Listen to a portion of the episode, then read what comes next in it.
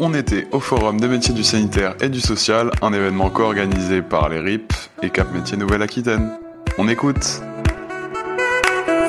Bonjour, est-ce que vous pouvez vous présenter Bonjour, je suis Clotilde Sté, je suis responsable de la structure euh, le 1225 à Pessac, c'est la structure d'information jeunesse de la mairie de Pessac. Et je suis accompagnée euh, d'Emeline euh, qui travaille pour la mairie de Saint-Jean-d'Illac, à Infojeune Saint-Jean-d'Illac, et d'Isabelle qui travaille avec moi à Pessac. Qu'est-ce que vous proposez aujourd'hui à cet événement Aujourd'hui, on est venu pour représenter le réseau Information Jeunesse et présenter particulièrement les formations BAFA, BAFD, informer les jeunes sur comment on passe le BAFA, les financements possibles. Et comment on accède justement à ce genre de formation? Bah, Du coup, le BAFA, c'est avec des organismes privés, souvent des associations, et il y a plusieurs stages en fait à passer. Il y a trois stages. Et après, il y a pas mal d'aides financières proposées par les villes, par la région, par la CAF. Donc, faut pas hésiter à venir nous voir pour avoir euh, toutes les informations euh, sur les organismes. Merci beaucoup.